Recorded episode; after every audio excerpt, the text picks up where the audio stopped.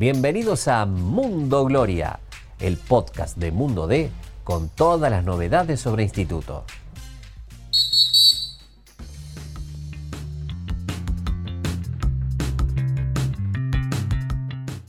¿Qué tal? ¿Cómo les va? Sean bienvenidos al podcast de Instituto, a Mundo Gloria, para charlar con Agustín Careto y aquí en las palabras Hugo García para tratar de moderar todo lo que nos va a contar Agus, que está recién llegadito de la práctica de la Agustina. ¿Cómo estás, Agus? ¿Qué tal, Hugo? Sí, recién llegado de la Agustina para hablar de un instituto que ahora va a enfrentar el próximo lunes Estudiantes de La Plata. Vamos a tener en este podcast la palabra de Santi Rodríguez, de Brian Cuello, del paraguayo Franco y también algunas novedades respecto a lo que va a ser la participación de la Gloria Copa Argentina.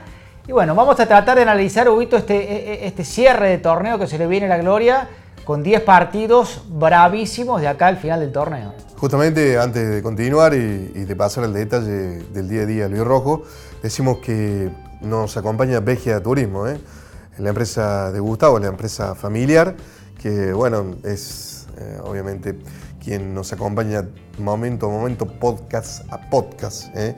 con la pasión de, instituto. Bueno, Agus, ¿con qué sensación te, viniste de la Agustina después de esta derrota que bueno, todavía se sigue discutiendo? Me parece que eh, hubo responsabilidad, hubo errores forzados, no forzados, más, más el error arbitral, que es el primero el que, abre, el que abre el partido. Pero bueno, ¿con qué sensación te viniste en la vuelta a las prácticas en la reanudación de, los entrenamientos del equipo conducido por Lucas Bobaglio. Mira, hablando tanto eh, on the record y off the record, como se dice con, varios de los protagonistas, quedó la sensación de que desde lo táctico se estaba haciendo un partido por demás inteligente, quizás uno de los mejores planteados de visitantes, teniendo en cuenta el contexto, el rival al que se enfrentaba, porque hasta que se cobre ese primer polémico penal, San Lorenzo prácticamente no le había pateado el arco Instituto y todo iba encaminado a un 0 a 0 que le cerraba bastante Instituto. Y hasta aún con la sensación de que en los últimos minutos por ahí San Lorenzo se iba a ir jugado a buscar el triunfo y te podía dejar algún espacio para alguna contra. Todos entienden que se desvirtuó mucho a, raíz del primer penalcito de Alarcón, eh, que, o casualidad, minutos antes te hacen un penalcito con una garrona a Maravita Martínez que Ramírez no cobra. Entonces es una mezcla de bronca y también de autocrítica porque después de lo que fue eh, ese primer gol de penal de Bombergar, eh, el equipo se fue de partido. Eh, se fue de partido y ni hablar después de lo que fue la, insólita expulsión de Jorge Carranza.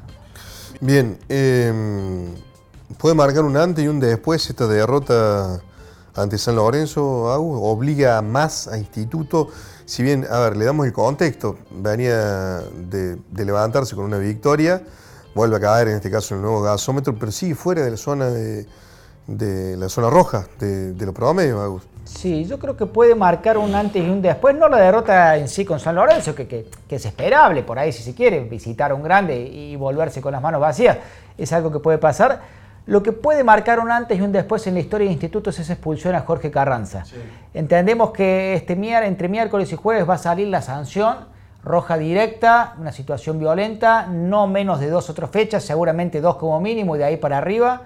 Por lo tanto, si el chico este Manuel Rojo, a quien vi y se observa habitualmente muy bien en las prácticas, llega a andar bien en estos partidos, que ojalá le vaya bien, ojo que no sea quizás eh, el momento de Rofo y que hayan sido tal vez, no lo sabemos, los últimos minutos de Carranza en instituto, Depende de Rofo ahora. La pelota está en sus manos. Habitualmente a los arqueros le cuesta tener chances. Va a tener la chance este chico de 23 años que llega de Tigre de mostrarse. Hablaba hoy con algunos de sus compañeros, me decía que lo ven muy bien, que es un gran arquero, pero bueno, lógicamente una cosa es en las prácticas, otra cosa será con público en Alta Córdoba, con la gente de instituto que no es fácil, luego en la cancha de Rosario Central, que es lo más parecido quizás que a las bomboneras no la va a tener fácil el pibe, pero va a tener su oportunidad que tanto venía buscando desde que llegó a Córdoba, ¿no? Bueno, ¿a quién vamos a escuchar, eh, Agus? Bueno, en primera instancia escuchamos a Santi Rodríguez, que ha perdido el puesto, que ha ingresado desde el complemento. Bueno, tratando de, explicar los cómo y los por qué de, este, de esta mala rachita de instituto a la cual le falta gol. Habla Santi. Yo creo que el camino es este, se, se había reflejado contra Colón, el, juego que, queremos hacer, más de local y nada. Hay que pulir un montón de cosas y mejorar un montón de cosas. Por ejemplo, ¿qué puntualmente? Cuando decís mejorar muchas cosas, ¿en qué puntualmente? Porque Colón les, costó. Usted el partido en Colón lo destraban al final, en la última jugada. Pero, ¿qué cosa hay que corregir? ¿Cómo lo notas vos al equipo, sobre todo el local? No, yo el equipo lo noto bien. Eh, obviamente estamos en una categoría que, no es fácil jugar. Eh, muchos somos eh, nuevos en esta categoría y va aprendiendo un montón de cosas todo el tiempo, el ritmo es diferente, los jugadores son diferentes, cuando llegan no te perdonan. Nada, tenemos que saber que, nosotros estamos en una categoría donde no, podemos regalar nada, absolutamente nada, porque somos un equipo que no podemos regalar nada, no sobra nada, entonces si estamos todos al 100 podemos hacer grandes partidos a grandes clubes. nada, mejorar cosas me refiero a, errores que tenemos nosotros, detalles que tenemos nosotros, cada uno sabe. Eh, y lo estamos trabajando, como te digo, no es fácil, si fuese fácil estaremos arriba y, nada, no es fácil. Así que eh, obviamente que todo, cada uno le pone lo mejor de, uno y todos vamos por el mismo lado. Este club venimos de cosas muy lindas el año pasado y quizás uno está acostumbrado a esas cosas, pero la realidad es otra de la que estamos hoy, así que nada, como digo, cada uno sabe que tiene que mejorar y, eso nos va a hacer aún más grande equipo. Bueno, ahí, ahí estaba la palabra del jugador albirrojo, bastante claro en, algunos conceptos.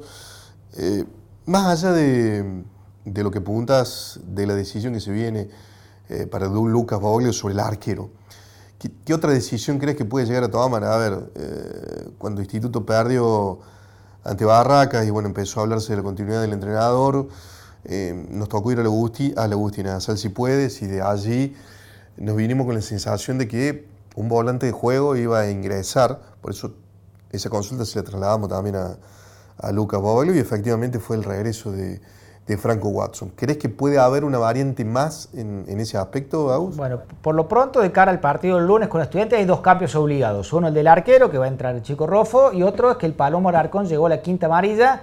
Imagino que va a ingresar Joaquín Varela, aunque no descarto Ezequiel Parnizari. Teniendo en cuenta el perfil de, ambos, me parece que se puede adaptar más fácil el uruguayo, pero no lo descarto todavía Parnizari. Ahí tenemos dos cambios. Esta mañana, en algún momento de la práctica, probó con Brian Cuello en lugar del Tano Graciani, que está lejos de su mejor nivel. El Tano no lo hemos visto bien en los últimos partidos. ¿Y que había llegado tocado al, partido? No había llegado bien, así que una opción es el ingreso de Brian Cuello, a quien escuchamos en este momento lo que decía eh, tras la práctica en la Agustín. A ver qué dice el número 20, Albirro. Creo que, el partido estaba controlado, creo que estaba parejo. Eh, nosotros teníamos la pelota, quizás sin, sin tanto peligro, sin tanta profundidad pero bueno, no se veía que, pudiera pasar algo más y bueno, ahí se definió en, esos dos detalles que bueno, que ellos se encontraron con los penales y bueno, la verdad que después se, hizo muy cuesta arriba. Estos últimos resultados en un punto u otro, medio que los obligan el lunes a, tener que salir a ganar con estudiantes, ¿no? Porque se le viene encima una seguidilla bastante brava de partidos. Sí, sí, sí, más de local, más de local nosotros tratamos de, dejar los tres puntos siempre y bueno, y más ahora que, venimos de una derrota más todavía, pero bueno, eh, como decía recién a un tu colega, tenemos que trabajar, de cubrir detalles y bueno, creo que la única forma es esa. ¿Califican como errores las dos jugadas de los penales, el primero y el segundo? Y son, se definen ahí en detalle, fue muy fina me parece la primera y la segunda sí, me parece que como que Jorge quizá tuvo ahí esa, esa, mala suerte ahí, eh, pero bueno, nada, creo que más allá de eso tenemos que tratar de, rescatar lo bueno y de lo que y trabajar de lo que faltó. Bueno, eh, también es un momento clave para, para Cuello, que de hecho le tocó ingresar en el partido anterior. ¿Qué es lo mejor que, puede darle Cuello a, Instituto? Digo, porque son volantes distintos.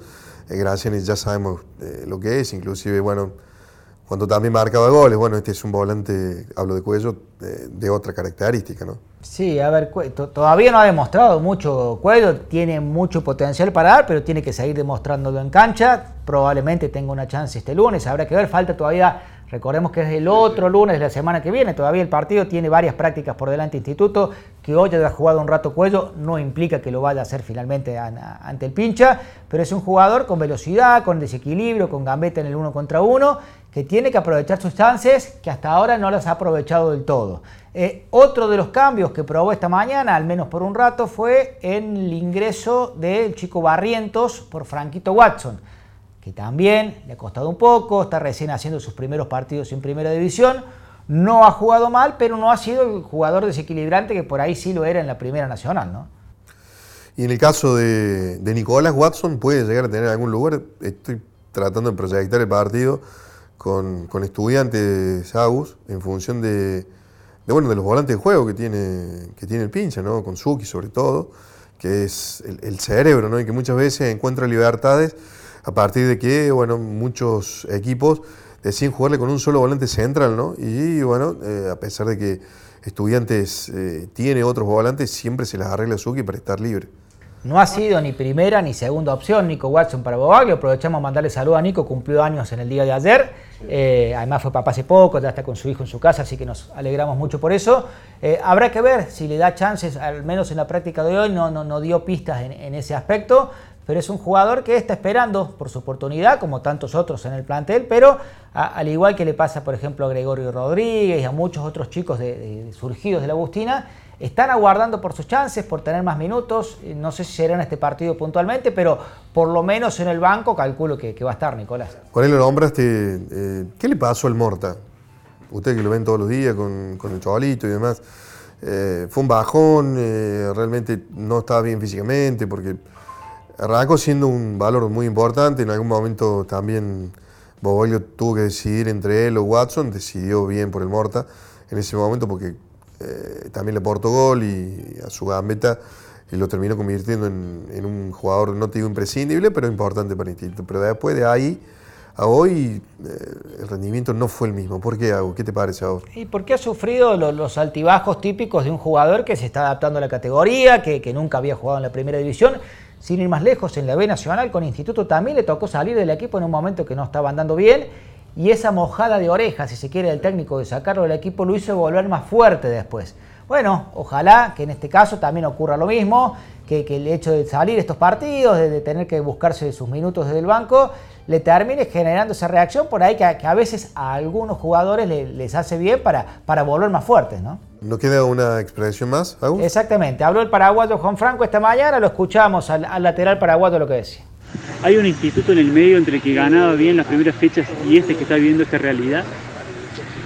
No, pienso yo que de por ahí la diferencia es el, eh, como te dije, el convertir los goles. Eh, los primeros partidos se nos abría el arco, después, como viste vos, eh, una jugada puntual que tuvimos, la de Axel, la de Adrián que pegan el palo, o sea que si vamos a ir nombrando, eh, tenemos chance en todos los partidos, así que, como te dije, trataremos de trabajar, venimos trabajando sobre eso, eh, como para poder convertir y sacar los, resultados que queremos.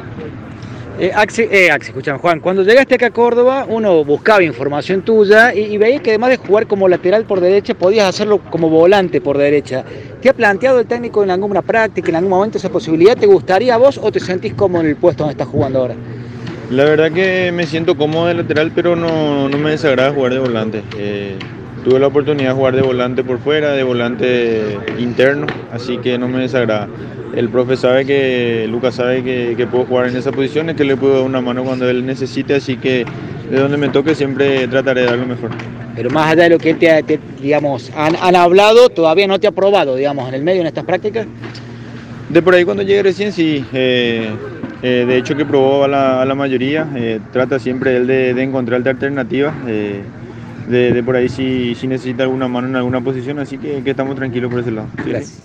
Bueno, ahí estaba Franco, que también tuvo un día a día una competitividad importante con, con Cerato, le terminó ganando el, lugar a y, y, entre otras cosas le preguntaba, porque cuando llegó el paraguayo acá uno googleaba y, y leía que es un lateral o volante por derecha, y le preguntaba, bueno, como lo escuchábamos recién, si, si, en algún momento Bobaglio lo ha probado, si él piensa jugar como volante en algún momento, sobre todo teniendo en cuenta que Graciani no está en su mejor momento y no hay otro 8 natural en el plantel. Así que bueno, de, eso y otras cosas más, hablaba un Franco que si no suma minutos acá, probablemente los puede sumar en Copa Argentina porque va a rotar mucho, imagino yo, el plantel de cara a lo que va a ser Huito el partido con Riestra en Copa Argentina. Tal cual, bueno, viene el doble frente también para, para Instituto. Confirmada la fecha, Yaguito y la sede, ¿no? Se va a jugar miércoles 7 de junio, estadio 23 de, 23 de agosto de, Jujuy, la cancha de Gimnasia de Jujuy. Cierta bronca de la gente y si nos ponen un partido de Copa Argentina en Jujuy, un pleno día de semana, te perdés dos días de laburo entre ir y venir para allá.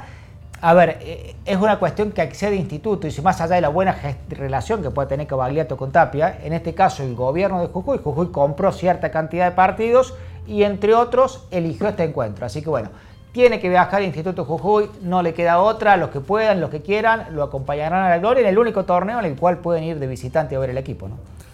Bueno, Agus, un gusto como siempre. Bueno, Vito, sido un gusto, nos reencontramos semana que viene. Saludo a Hernán Laurino que esta semana no, no pudo acompañarnos. Exactamente, y bueno, nos despedimos con el saludo también y el agradecimiento a Vegia Turismo por el acompañamiento en este podcast de Instituto en Mundo Gloria. Se fue una edición más. Gracias por estar ahí.